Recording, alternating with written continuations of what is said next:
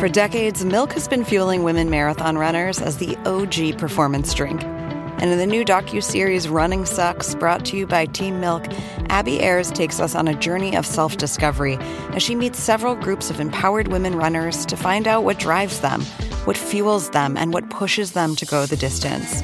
And in the process, she learns that she too can be a distance runner.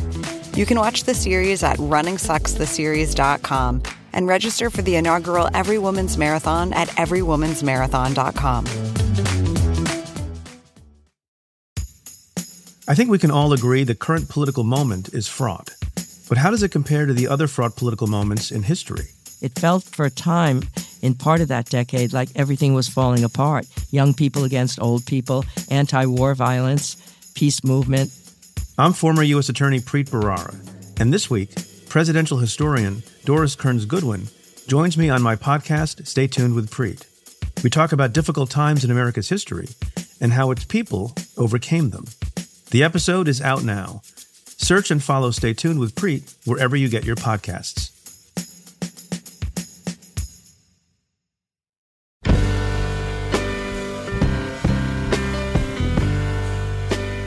Hey, welcome to the Longform Podcast. It's a very uh, uh, special episode of the Longform Podcast. We have two firsts on this episode. The first first is that it's our first live episode. Evan Ratliff, you were just in Romania and you talked to Chris Jones. Yeah, Chris Jones and I were in Romania for a conference on storytelling that was put on by a magazine there, which is an incredible magazine full of incredible people, I have to say, uh, called Decât o Revistă. It's a Romanian magazine. It's like the Romanian New Yorker or something. Um, and they agreed to organize a live taping of the podcast. It was taped at this kind of like socially conscious design firm called Friends for Friends Foundation. And the people were amazing. They were so into it. And I expected like five people, and uh, they wouldn't give a shit. But actually, like they was a big audience, and we had beer, and it was really fun. Our second first is that uh, we have a sponsor. This is a uh, a major uh, coup for me. I've had an uneasy relationship with sponsors uh, since my youth softball days. Um, when there was a team in our league that was sponsored by Big Daddy's Fish House, and I was not on that team. I was on Winans Construction, so I've always wanted a cool sponsor like Tiny Letter. TinyLetter.com. What is Tiny Letter? Tiny Letter is the best way to send email newsletters. It's simple, it's easy, it's from the people from MailChimp who we are all fans of. I have a t shirt of theirs that I acquired at South by Southwest and I wear it with great pride. Uh, Tiny Letter is as good as everything else they make, and I don't know exactly what that means, but. Uh, really excited to um, have them sponsoring this podcast. Yeah, thanks, Tiny Letter, and thanks um, to the wonderful people who brought Evan and Chris Jones to Romania and let them record this podcast. I think you guys are going to really enjoy it.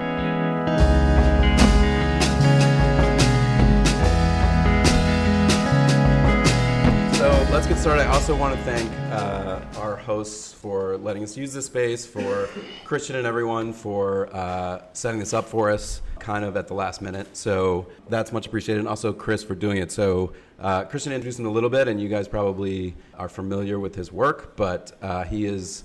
Are you now a writer at large I am. for Esquire? Writer at large for Esquire, longtime writer for Esquire. Um, also writes for Grantland, writes the back page for ESPN, the magazine, and uh, is the winner of two National Magazine Awards, both for feature writing, I think. Correct. Um, and maybe we'll talk about those stories. But first, I wanted to talk about your most recent story um, about Teller. What is Teller's first name that he doesn't use anymore? Raymond.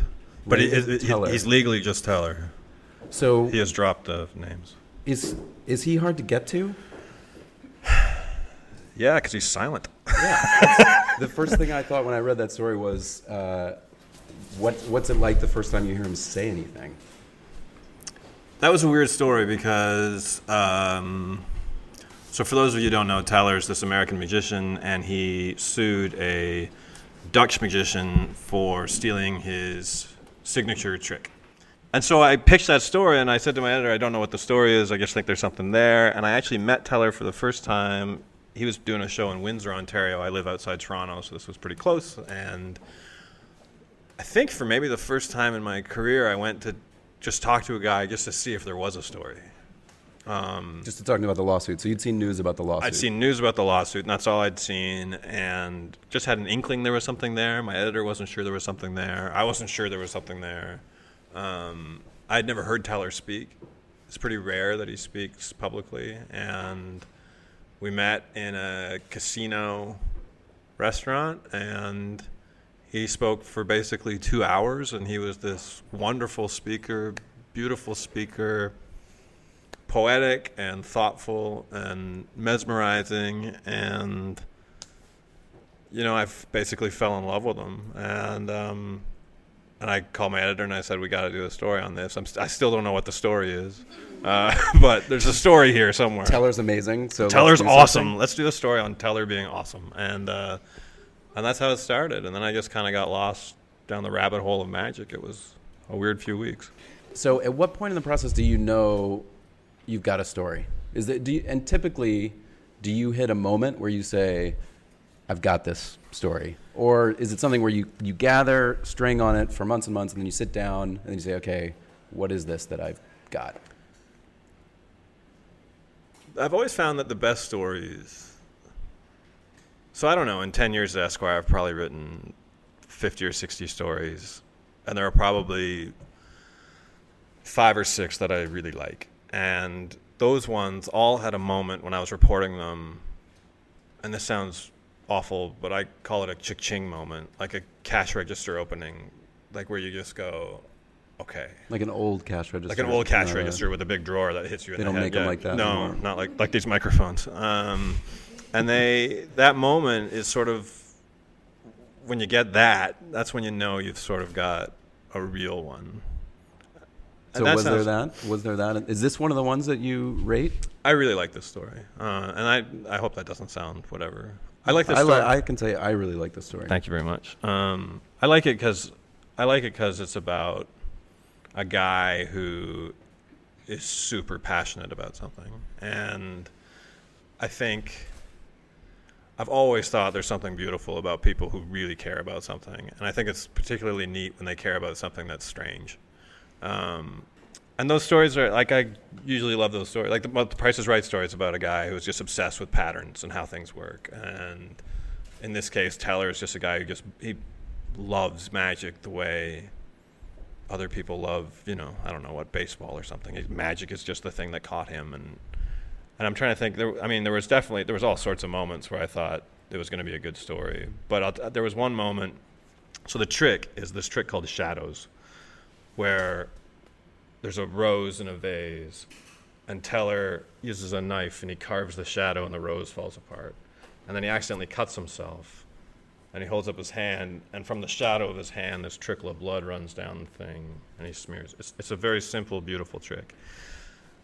And I'd watched. The, I'd been to several of their shows, and um, and the and the more I saw shadows, the more I got obsessed with it, and the more I, how more beautiful it became to me. And there was one show where Teller must have found out beforehand where I was sitting, and when he smeared the blood down the screen, he looked right at me, and the feeling that I had was just like this full body like i just i i choked up i was just like this is the most beautiful like it was just this very strange beautiful moment and for me i was like if i can convey that in a story then the story will work Um, let's go all the way back to how you started your career. You started a newspaper, right? i did Where was your sort of journalistic instinct, ethics, all of those things? Where did they come from? Did they come from reading? Did they come from working in the newspaper and having someone on top of you? How, how did you sort of get started?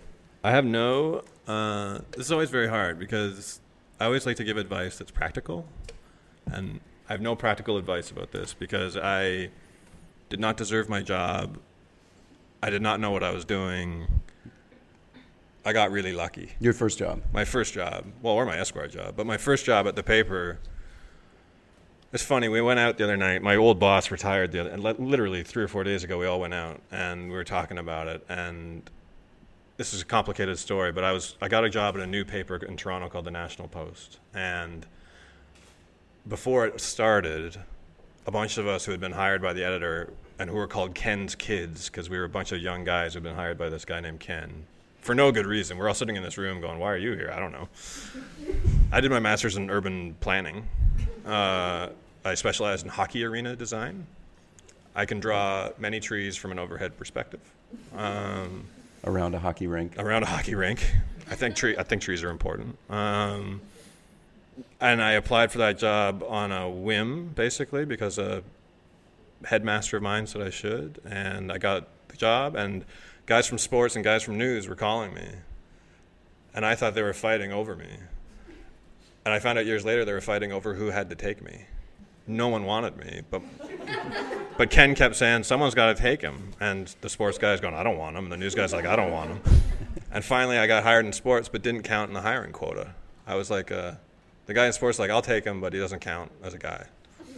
So I was like the invisible man, uh, and that's how I started. And I just learned on that job, which is insane. Like I should not have learned how to be a journalist writing for a national newspaper. That's an error. Someone made a mistake.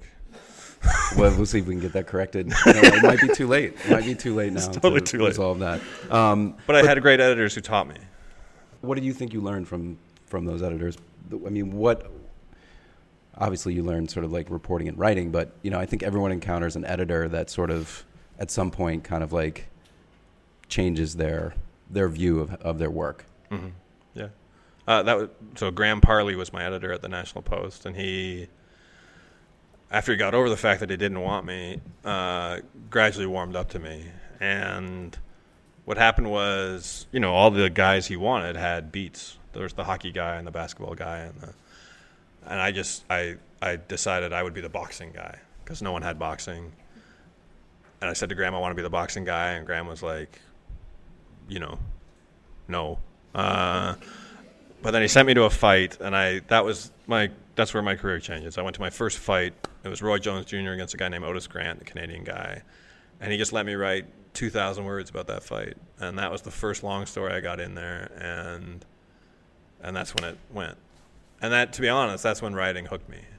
Just that adrenaline rush and trying to write the best story you can and finding out stuff.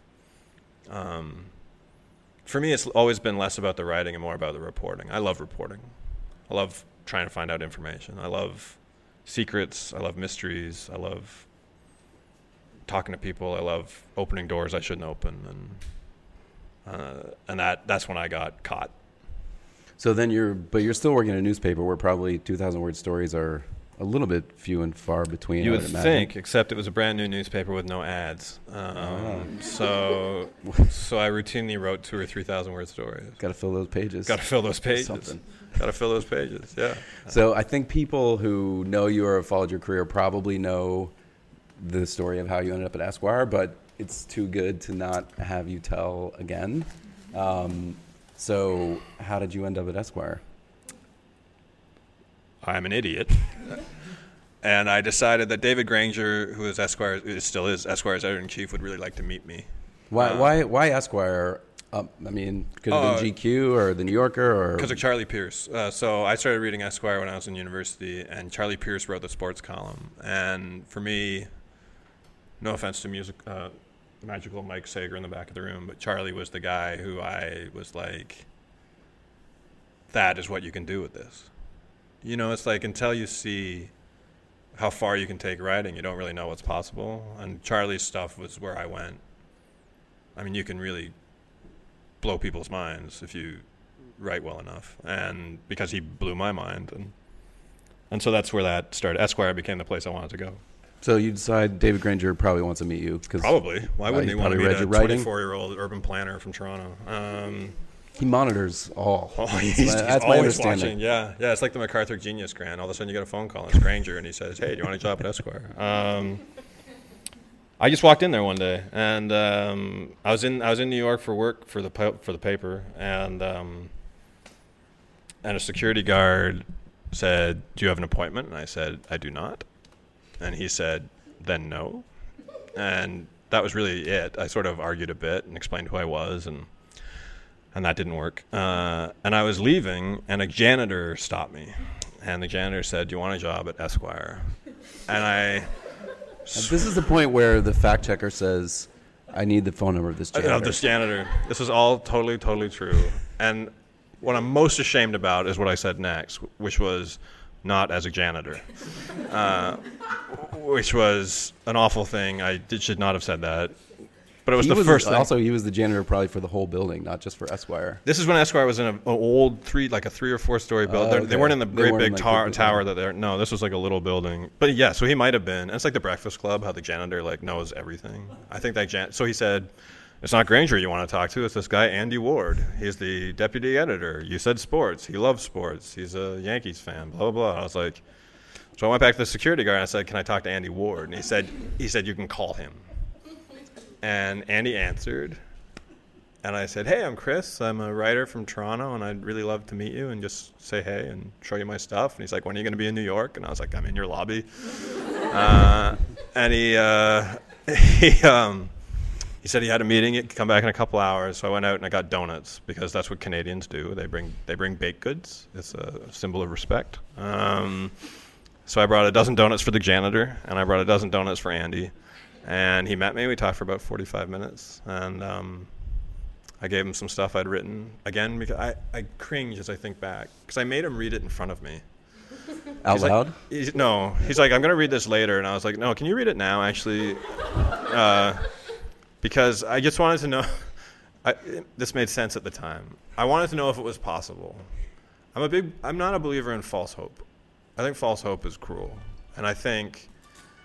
I think something like American Idol, where you see those people. Is there Romanian Idol? Does that exist? Similar. And you see those people who are terrible, and they've been taught their whole life that they're good. I think that's awful. I think it's somewhere their mom or someone should have said, Vasily, this is not your thing. You're not. You're not a singer. Um, and so I wanted Andy to say, was there a chance? And he was. He said something like, "We wouldn't have as many one sentence paragraphs, but it's not bad." I was like, "Okay, that's all I need." Do you think that he, knowing him later, would he have said? I mean, I can't imagine having a young writer sitting there in front of you and you reading his newspaper stories, and then you say, "I'm sorry, kid. This." Oh, this Andy would have. No, I, I believe Andy would have. Andy, Andy's edit. So the, when we started, when I finally started at Esquire, and Andy was my editor, uh, we'd get our galleys. So our first draft on type would come by fax, and I still remember one fax arriving. You know, slowly coming out of the machine, and all I saw was "This is shit." As it came in, I was like. I was like, okay, this is this is not going so well. So I believe that Andy would have told me that was shit. I think. I'm not 100 percent sure. See, the problem with the, the, the wonderful thing about this story is it's sort of like the same kind of like pluck that you would need to like get into Teller's house or get into someone else's house. Like as a reporter, you're using uh, to to kind of like get in the door at Esquire. The horrible thing about this story is Everything that- else. No, it's that uh, there's probably you know hundreds of writers who are thinking about showing up at the Esquire offices and calling up like. I they- have heard that donut sales went through the roof among journalists. No, see, the problem now is that Esquire is now in this giant glass skyscraper. You wouldn't get near the place now. And it was just one of those fluky. I happened to go in when Esquire had this little building that they were waiting while they were waiting for the skyscraper to be built, and it just. It's very hard to talk about, like to explain it, because it's like. Absolutely, I was super lucky. If that janitor doesn't stop me, I walked out of that building, and who knows what happens next. But it seems like the tra- trajectory of the story is you would have come back. You would have emailed them. You would have. I probably would have come over- back. I probably, or I would have, go, or I would have made an ass of myself in some other fashion. But it taking your pants off take- outside. exactly, exactly. But it, but I don't like to give all the credit to luck because I did walk in the building. Do you know what I mean? Yeah. I, I hope this doesn't sound like being an asshole, but I, I got lucky when I got to the National Post, and I got lucky when I got to Esquire.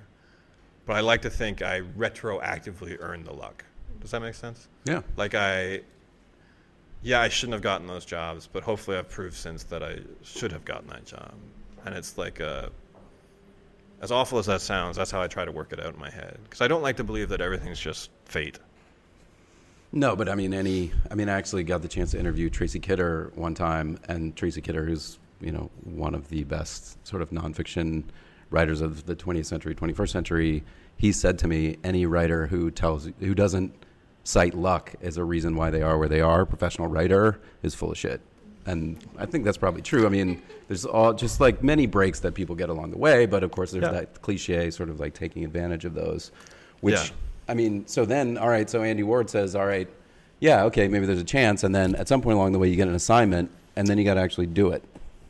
Yeah, which was awful. It was I made a terrible career error. I quit the paper before I had the job with Esquire. I never talked to Andy again after that, and I quit the paper because I just wasn't liking it anymore. And I ended up broke. Uh, I was in a car with my now wife, my girlfriend at the time. We were in Flagstaff, Arizona when we ran out of money. And we were just traveling. And again, one of those things, Andy emails me when I, we were in Flagstaff and says, Do you want to try out for this job? And what he told me was Charlie had left. My idol had left. And what Andy had said is that 10, 10 people were going to write a story. Best story wins. So you can imagine how much I shit my pants. That's cruel. Yeah, because I wanted that job so much, and I was broke. And I'm one of 10 at this point. Though it's pretty good odds, but it's not awesome odds. It's 10%, right? So so I wrote that. I wrote a story about Barry Zito, a baseball pitcher, and I wrote it and I wrote it and I wrote it. And Andy kept sending it back, and he's like, "No, newspaper, no, newspaper, no, newspaper." And I was like, "I can't do this." And years later, I found, and I got the I got the job. Years later, I found out there was no competition. There was nobody else. As I reflect on it now, for the first time, I'm realizing how often editors have lied to me. We lie to get what we I want. literally have not thought about that till just now, where my editors, Deadline is a lie. It's shipping tomorrow. it's all been lies. Yeah, it's, it's a web of lies. Well, what? So what do you? I'm sorry, I'm a little struck here. And that was the last time Chris Jones was ever seen in the world of journalism. Um, it's like magic. What- what and would we've you- gone full circle. What would you say? You know, what was he identifying that was the difference between a newspaper, your newspaper Oh. approach, and a magazine approach? You fall. I think with newspapers, if you're writing quickly, you fall into patterns. Not necessarily consciously. You just fall into these things to get through that number of words quickly. And so often with newspapers, you fall into a paragraph quote, paragraph quote, paragraph quote. You use a lot of quotes, and you don't do a lot of writing. And with a magazine story, th- there's still a ton of reporting in it, but you're writing the story more than you're just straight up reporting. And if you read a magazine story, they often don't have tons of quotes. There's usually, you know, fewer quotes in a 3,000 or 4,000 word magazine piece than you might find in a 800 word newspaper piece. So I think it was things like that. Andy said, well, he said this impossible thing where he said, um, I never want to see you write a sentence that I would have read in the newspaper, which is basically impossible. But I think what he was trying to say is you should always be thinking creatively, thinking with imagination, just thinking differently about your stories than just, I got to write 2,000 words, I got to get it out. You know, it's funny to have time. It was a weird experience to have, like, you have six weeks to write this. And I was like, I can write this in four hours. I don't know why I need six weeks. But you can't write that kind of story in four hours. And did did the that process feel like it came naturally to you that you you thought ah now I have the room to breathe I can do what I always wanted to do or do you do you, did you and do you stare at the blank page and say I don't I don't know I don't know where this starts I don't know where this ends I, st- I find writing really hard. Um, and I know there are writers who sit down and it just pours out of them. I'm not one of those. Um, which is why I report. If I take pride in anything, it's my reporting. And I re- but I report as hard as I do because I found it makes the writing easier. That I never want that feeling of I've got a 5,000 word story due and I've only got 2,000 words of material. For me, that's that's a terrible feeling, and I'm not a good enough writer to bluff. I, I can't fill that with poetry. Uh, you know, my writing is pretty straightforward, and um, so for me, as long as I report enough, the writing is tolerable. I guess is the word I would use. But for me, the writing is not the joy. the The joy is the reporting, just going out there, the travel, and meeting people, and you know that teller story. Like learning about magic for me was like a really interesting thing, and writing that story was a puzzle that I enjoyed in the sense that I feel good about what I did. But when I was sitting there smashing my head on the table, I wasn't enjoying it. Does that make sense? That makes sense. I, I love reporting. That's that's what I love about the process. There's no possible way we can cover the sort of range of stories that you've done, but part of what interests me, just looking back over everything you've written, is there is there's a lot of diversity there. I mean, even if you look, so let's look at the two pieces that that were National Magazine Award winners. I mean, one of them is called Home. It's about guys that are trapped on the International Space Station trying to find their way home. The other one's called The Things That Carried Him, and it's about a soldier who dies being brought back uh, and buried. And so, do you? Are there threads between those stories? Do you feel like those stories have commonalities, or you have a common approach to those stories, or do you? Is everyone different because they're structured completely differently? You know, they're they're different in that. I guess if there's a link, uh, I'm a big fan of. I don't even know what you like process stories procedurals, like how things how things happen. I guess would be the simplest way. And if you look at so with the three guys stuck in the space station, that was how did they get home? With Joey the soldier, it was how did Joey get home?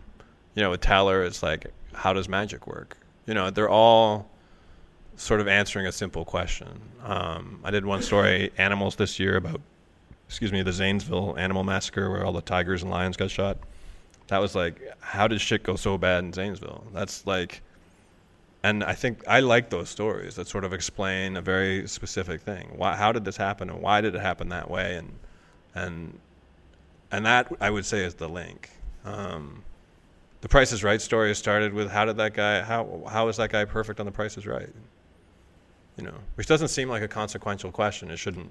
Who gives a shit why that guy was perfect on The Price is Right? Uh, except that Terry, the guy, taught me a lot about dedication and addiction and things like that.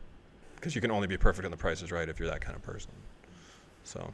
And what kind of what kind of distance do you try to keep from the subjects of the subject matter? I try to keep no distance. I, this is a thing I've talked about a lot, and I always get in trouble for it. Um, I don't believe in objectivity. I know journalists talk about it all the time. I don't think it exists. Um, I think it's stupid to try to pretend it exists. Uh, I think if you really want to write 8,000 words about someone, you should get to know them. And if you get to know someone, you're going to have an opinion. The way after tonight, people have an opinion of us. No one's going to leave going, I have no opinion. And if they, if you have a story where you have no opinion, that's probably a crap story.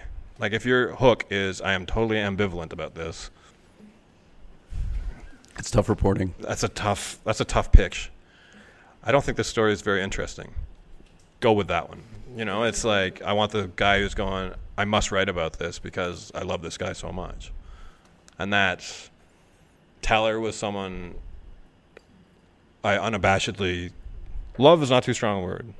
I love Teller. I think he's amazing. Um, Joey, that soldier story, if anyone could sit in Joey's mom's house and have her cook pot roast and cherry pie and talk about her dead son and not feel anything, I would say that person is a nut, right? You'd worry about that person. So to ask a journalist, just because they're a journalist, to somehow become a robot doesn't make any sense to me. But then when you sit down to write it, does it matter what they're going to think about it. I mean, if you look at oh. either of those examples, I mean, obviously, I think the the soldier one is is simpler because you you I mean, the, these people have sort of taken you into their world, and you owe them, you know, treating the subject right. I mean, you owe any subject that. But if you look like at Teller or you profiled Roger Ebert, are those? Do you say? I want him to like this. I want him to like this, or I want him to think this is fair. What what do you? Oh, you fair. Put out of your mind. Yeah, no what I promise people, and I promise this when I talk to them. I mean, there's a very weird thing that you have to do as a reporter, and that's call strangers up and ask them to let you in, right? And that's a very weird. like with Joey, that soldier story, the first phone call I made was to Gail, his mom. No journalism school can teach you how to handle that phone call. Like she answers, "Hello." So now what do you say? And that all I can do at that moment is say, "I know I'm a stranger to you. You don't know me. You probably have a terrible opinion of journalists." but I'm not one of those guys. And I promise you that I will do justice. What I say is something like, I'll do justice to this story. I will be careful with this story, and I will get this story absolutely right. And that doesn't mean they'll like it. All I promise them is that it will be 100% true. And I think that if, as long as you're true, no one can come back at you. They can't say, "Oh, but that's not." It's true. That happened. That's a fact. Sometimes they're not the kindest facts. Uh, Roger Ebert was initially quite upset, not so much with the story, but the picture that went with the story, because it was a very close up picture of his face. Roger was really mad about it. And the, the, terrible truth is that picture is 100% accurate. That's how Roger looks. And, and that's, that's the deal with journalism. So I don't tell them they'll love the story. I don't tell them anything like that, but I tell them that I do care about it and that I want to be right. And I think most people accept that. And it's a lot easier when you when you believe it. So when I say that, it's not some line. Like I mean that. And I think hopefully people can sense that. It's uh it's very it's uh, it's it's very weird to walk into someone's life and ask these things of them. It's a big demand for me to write a story about someone. Don't you find yourself surprised that they they agree to it? I am always shocked. And that's not joking. I never know why they say yes. And it's, it's What's your theory about why they say yes? I have no idea. It's like a You know, it's funny. When I quit the paper, I kind of skipped this part because it's a bit When I quit the newspaper, I quit on September 12th, 2001. Uh, which, if you do the math, is the day after September 11th, 2001 when I was asked to cold call victim families. And I didn't want to do it. Um, and I was already leaning out the door anyway. So I don't want to say I quit in this noble huff. I was already leaving, and that was just the final. And editor yelled at me as I was running out the door. She said, What you're not understanding is that they'll want to talk. They'll want to tell you about the person they've lost. And I didn't believe it then, but I kind of believe it now. That if someone has lost someone or something is important to them, they want that story told. And if they're going to tell that story, they want it told by someone they can trust. And so a big part of them saying yes, I think, is that feeling that they can trust you. And it's, it's whatever Roger called it, like Roger had been asked to do stories before and he said no. And for, he called it an inexplicable instinct to say yes to me. And I don't know why he did he told me later it's because I said I had two kids and that, you know, I wasn't a bad guy. You know, I said my thing about, I'm, and I believe I don't believe I am a bad guy. So it's like a, it's a. He just said yes, and it's just I don't know why they do. I think your job is to give them every reason to say yes. And if they said they often they'll still say no. I can, sometimes they say no, and then it's no. Yeah, it's always surprising when you run up against someone who just says, "No, No. I don't need your publicity. I Yeah. don't need your I don't need your magazine." Yeah, I just had it with ESPN. I wanted to talk to the one of the replacement referees. The first female referee in American football happened to be one of these replacement referees they just use. It was just a flat out no. I was like, "Are you?" But I actually was like, "A, are you sure?" She's like, "Yeah, I'm sure." He's probably having a tough time right now. You try again in a month. Yeah, yeah, yeah. I'll go back. So, I want to ask you a little bit about just sort of like how it feels in your career. I mean, you won these national magazine awards, and I mean, for people who write for magazines, all right, it's not the, it's not like the Academy Awards and all these sorts of things, but it's a it's a recognition in our particular field.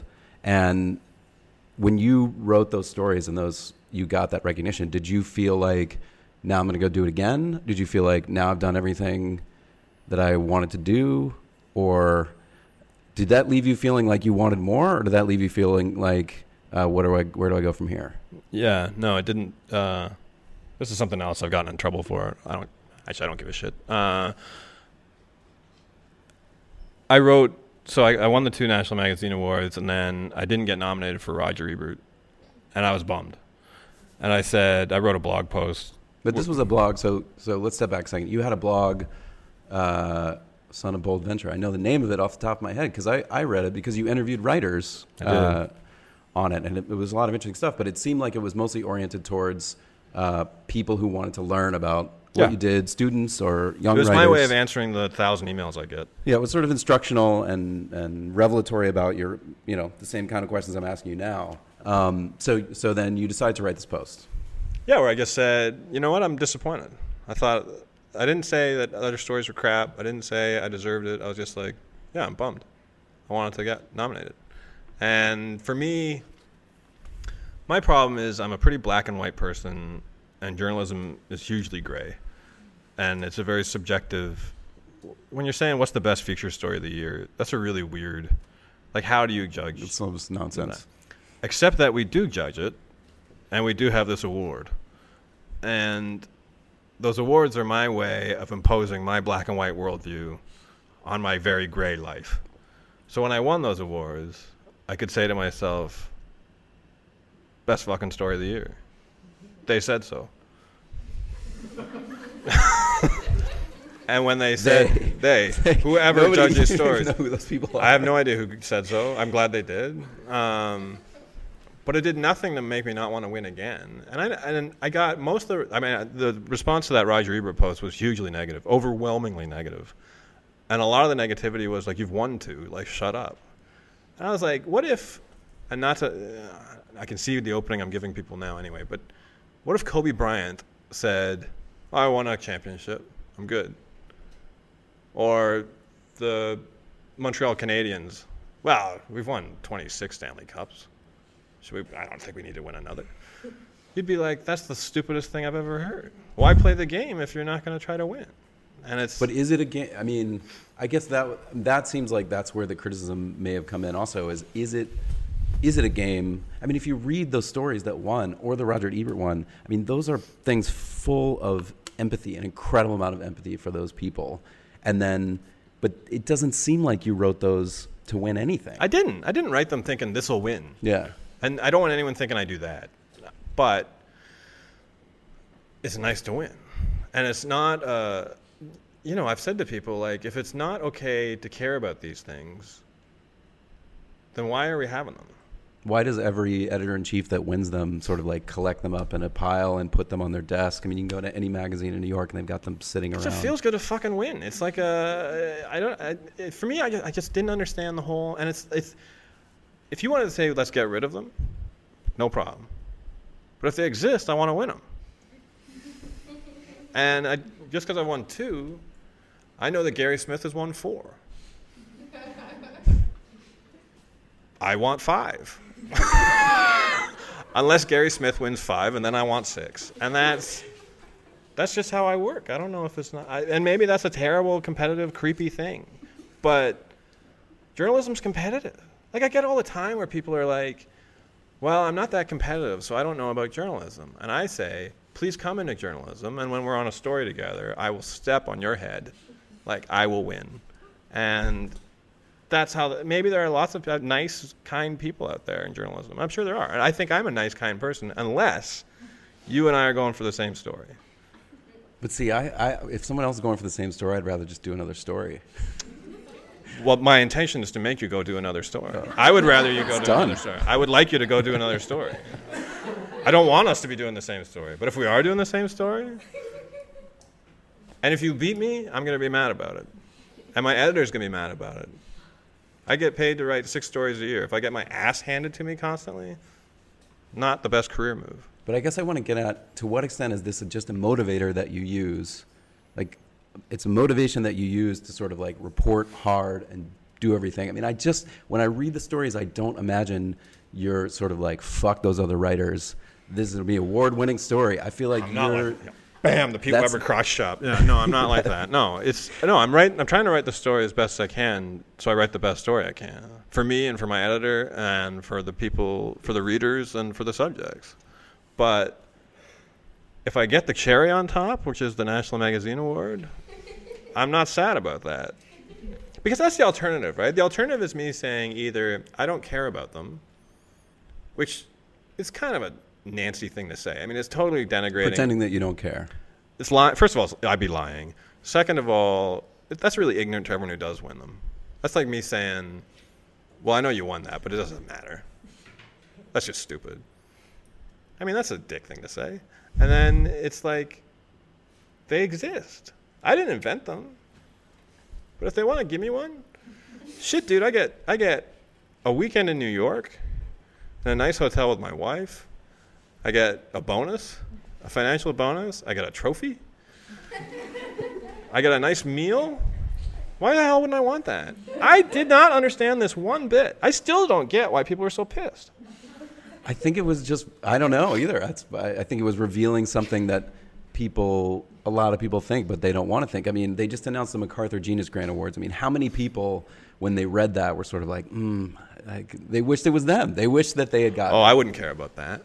I wouldn't want MacArthur. I wouldn't want hundred thousand dollars for five years, strings, no strings. I wouldn't want to be called a genius. no.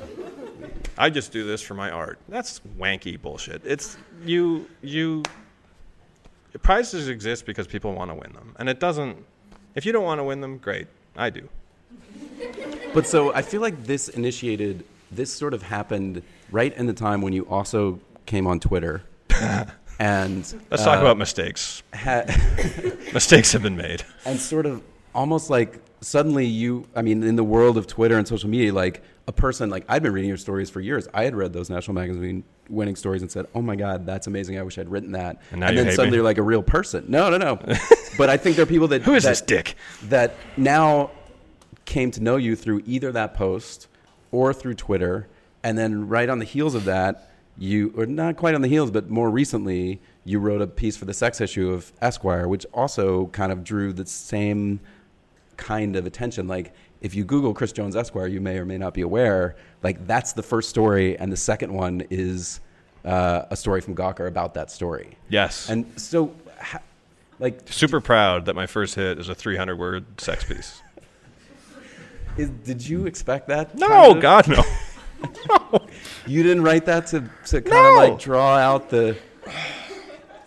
People, okay, for those of you, I wrote a thing, it was assigned. I was being a good soldier. I was assigned as part of a much larger sex package. Did I use the word? Uh, Everybody knows about sex packages. Okay. You don't have to explain that. I. This is going exactly the way I dreamed it would. Uh, I wrote a thing about how not all women are great in bed. Well, you cannot say that. People get very upset. And what's very strange about it is women don't get upset, men get furious. because they're defending the women who they hope will lay them for defending their honor to me on Twitter. And I'm hoping some guy got totally rocked because he defended some woman's honor to me. But that's another thing where I was bewildered.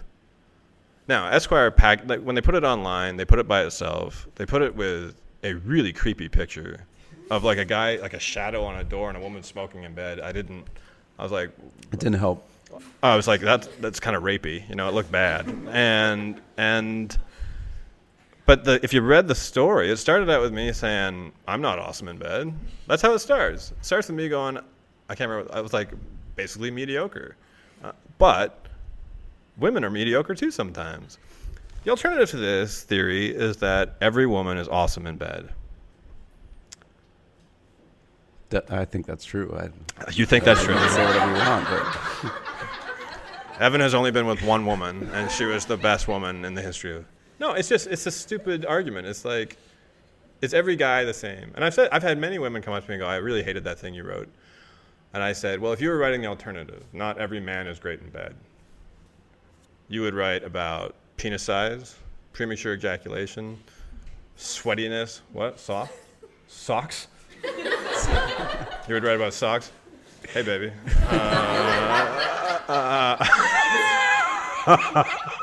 I thought you said sauce. I was like, what's going on in Romania? Every, a lot of guys carry around sauce. Sauce. Yeah.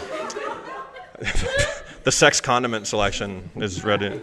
Uh, and no one would give a shit. You would write that, and everyone would be like, "Oh yeah, way to go, girl." Guys have small dicks, uh, and it wouldn't be a big deal. But a guy writes it, and it turns into this really weird thing. Yeah. So now, but so then suddenly your uh, all this ink, virtual ink, is spilled, whether it's Twitter or uh, wherever else. I mean, do you like mixing it up with those people, or do you wish that you? Because I'll just step back a second. Like, you're not, you don't put yourself forward in a lot of the the long pieces that you write. Like, you're not a No. big first person I don't. you don't know, wanna be in there. character in all these stories. I do this, I do that. So suddenly you're sort of like the center of attention of this mini storm. I mean, who knows how many people outside of uh, the media ever knew about it? But you know, is that something you all want to go? You want it all to go away? Oh, I don't enjoy that at all. No, it's not fun for me. Uh, I don't like that when you Google me. That's the first 20 things that come up. I especially don't like the Gawker headline, which is something like Esquire writer to wife, fuck me better. I don't like that very much. I That- have it up actually. I'll make sure. Is that it something like correct. Yeah. Let's just fact check that. it was a. Uh, Esquire writer to wife, please start fucking better. Is actually it's close. That story had nothing to do with my wife. In fact, when I got assigned that story, I told my wife, and she said, That's fine, but if you write about me, I will cut your nuts off. So it's, in fact, the exact opposite of what the Gawker guy wrote. Um, so, anyway, no, I don't relish that. I don't like that it's the, all those top hits. I would rather people knew me for Ebert or Joey or The Space Story or Teller or whatever. But one truth about journalism is you never know what's going to catch when I wrote that, I wrote that thing. I wouldn't have dreamed it would have done anything. It drove traffic for weeks, and it's like, again, it's one of those things that mystifies me a little bit. I still don't understand why it hit. And sometimes you write a story, you work really hard on it, and you think, oh, this is gonna, this is gonna go, and it's crickets. I wrote a story called "The End of Mystery" about accident investigators, plane crash investigators, which I thought was super interesting not because of the story I wrote, just because it's inherently fascinating. Nobody read that story. Nobody talks about it. Nobody's ever asked me about it. It that story does not exist anymore, and I worked just as hard on that story as any other. And then other stories cash. Teller caught that Price is Right story caught like crazy, and it just I wouldn't have guessed that it would have done that.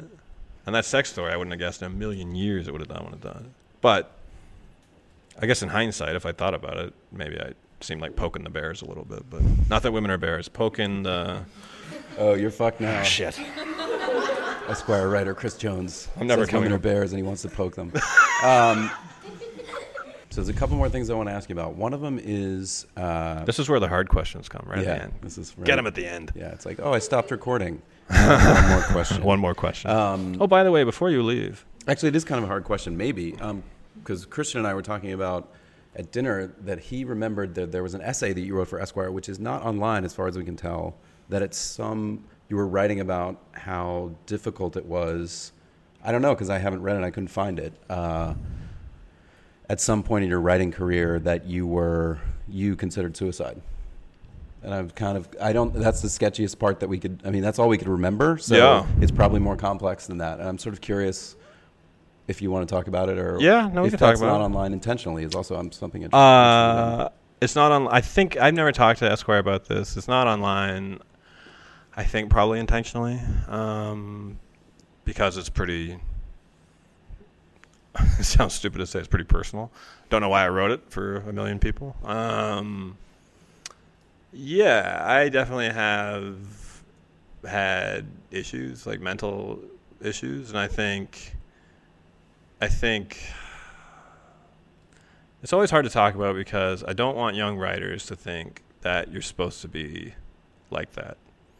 And I think I'm reading the biography of David Foster Wallace right now, the DT Max. the DT Max book, and I fear so much that young writers are going to read something like that and think, for me to be a great writer, I have to be mental. I have to be a head case. And it's not true. You can be a great writer and be totally, totally sane. Um, I think sometimes people romance things like depression or romance things like um, broken hearts, and it's once you've been there, there's nothing romantic about it. It is it's awful.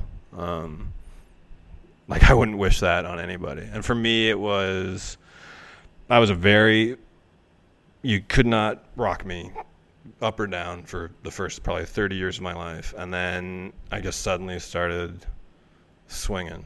And it's like how for me, it's like how you know if you're looking at your soup, you're walking with your soup, and if you look at it, you start to it starts to slosh a little, and once it starts sloshing, you you can't stop, and then you and it just if you look at it, you spill more. For me, once it started, it just was really hard to crack. And I think if you have ever gone through depression, the first time you do, you don't know what it is, and you don't know that your life is ever going to feel different. You suddenly get into this spot where you're like, I can't see how my life will ever get better. And for me, there was two instances where, you know, I thought seriously about uh, killing myself. And I, I, think that the other thing is we put all nice words into it. We, you know, passing away or leaving us or, you know, suicide is killing yourself. It's it's choosing death over life, um, and it's it's nothing fun or romantic or beautiful or poetic. It's it's shit, and it's it's um. I wrote that story because I hope that people who were in that same spot, especially people who were in that first skid of depression, would read it and think, okay, maybe there's a when I can I can get out of this. Maybe there's a way I can get out. And you know, I, I got out eventually. You know, I've had more than one spell, and right now I'm as good as I've been in ten years, probably as happy as I've been in ten. years. Do years. you think that your the work that you were doing contributed to it? I mean, work that you were either working on dark subjects or this the process or being by yourself or any of those things? I think, yeah, I think I'd be lying to say it didn't. I mean, I think you do spend a lot of time alone when you're a writer. You spend a lot of time in your own head. Uh, I am very thin-skinned. Um, I I take things personally. Um, I do tend to be drawn, even before all this stuff. I was drawn to darker subjects. Um, certainly, I, I had a a, a bad, a really bad spell after I finished Joey's story, the story about the soldier. Um, I think it was a combination of sort of things I'd seen and spending that much time in sort of sadness, and also feeling a bit lost afterwards. Like for eight or nine months, that was my, that was my direction, and uh, I knew what I was doing each day, and it was, uh, and I had a big goal there and then so once it was done, it, it, kind of felt like I was missing something a little bit. Um, but I think it was other things too. I mean, I think it's, I legitimately believe that depression is chemicals and stuff, electricity or whatever is going wrong in your brain, and and um, but life circumstances can kind of push you a bit. Um, sure. So it was, um, yeah, it, it. I mean, it sucks. It sucks ass. There's no way. There's no other way to it's I wouldn't wish it on anybody, and I hope that if someone's listening and going through it, that they know, you know, like it does release, like you do come out of it, and I think often it's funny. I've been thinking about it lately, actually, because um, because I'm in such a good spot that I th- like if I had done something permanent back then, and I would have missed all this, um, you know how I wouldn't be around to regret it, but how much I would regret it. Yeah, I think sense. that to me that casts the whole uh, "I wanted to win another award" thing in a completely different light. I mean, that's the missing piece of that's what's in that was what was in that post. It's sort of like you're trying to find ways to drive yourself forward when it's often a struggle, and one of those things may be external rewards. And you know, I think that I think if if people if everyone knew that who wrote those things about how horrible it was that you said you wanted to win an award, I think it would yeah, but I don't. At the same time, I don't want to use it as like a. I don't want people to treat me different. No, no, no. and that was that was actually my biggest fear about writing that story, was people. Well, first of all, I was really worried about people like my mom and dad reading it. Um, you know, I didn't want to hurt anybody's feelings. Uh, but the other thing I was really worried about was that people would suddenly treat me like I was fragile, uh, and I wouldn't.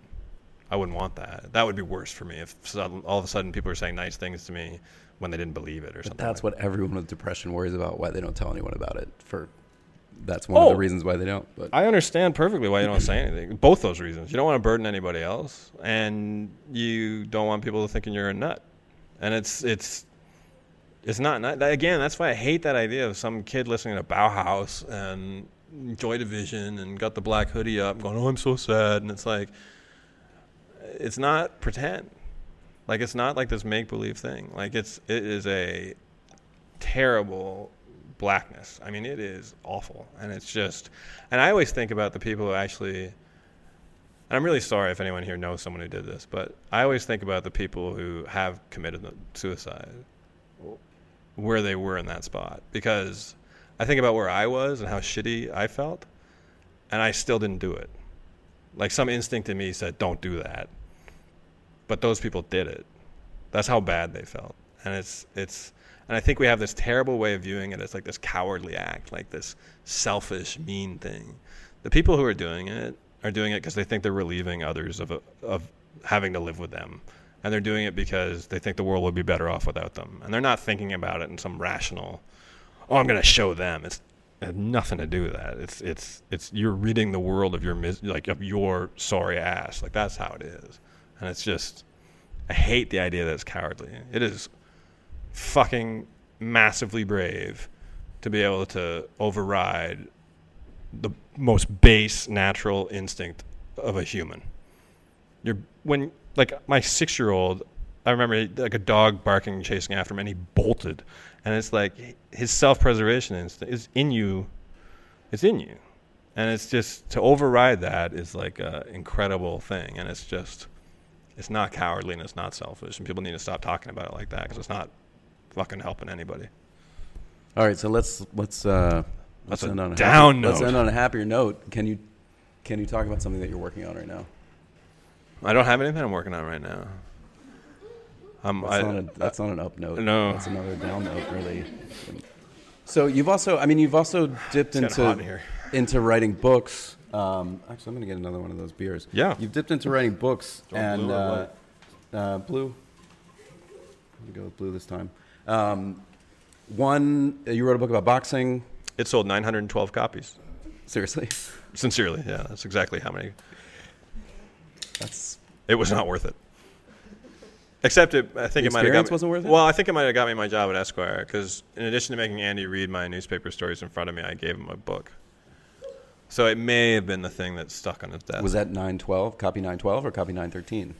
Do you count that against Oh, the I, sales? no, I don't count that as a sales. I have, I would say, approximately 15,000 copies of that book sitting in my attic. Write Chris Jones for a copy. Copy fine, please. Please go for free. My house is like tilting because I have a. Um, and then you wrote a book out of home, the Yeah. story for Esquire. So what was that experience like? Um, writing a book is really hard. I, I imagine you've written 40,000 words. That's quite a lot. And you're not halfway done.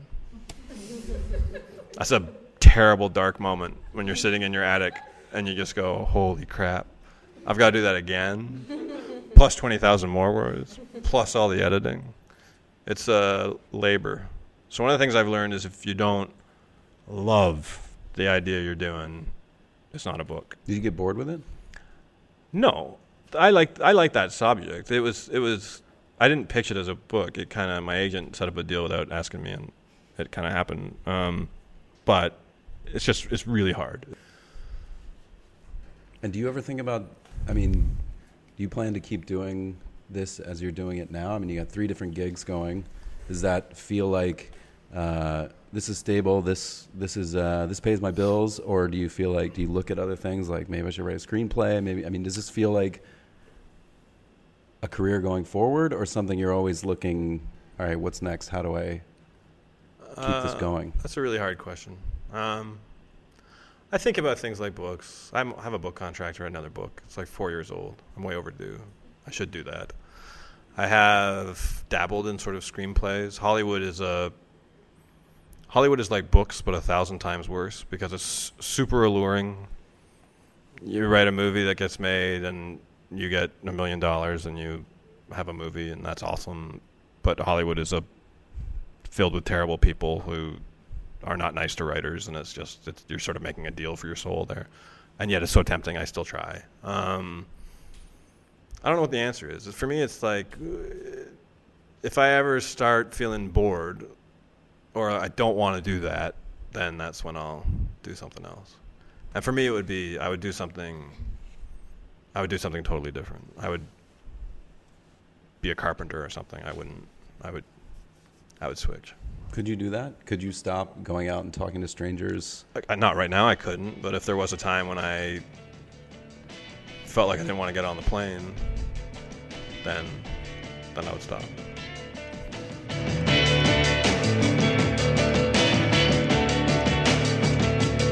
Thanks for listening to the Longform Podcast. The stories mentioned in the show can be found in the show notes on our website. Uh, thanks to Lauren Kirchner, who's the editor of the Longform Podcast, and special thanks to Decât o Revistă and Cristi Lupsa, who uh, arranged the live taping of this particular show.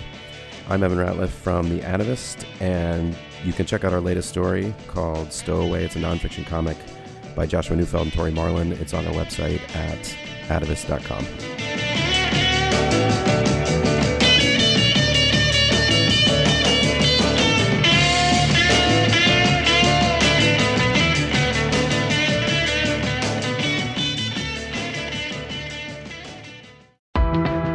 run? Why does anyone? I always thought that runners loved running, and that's not the case. Most runners hate running, but they choose to do it.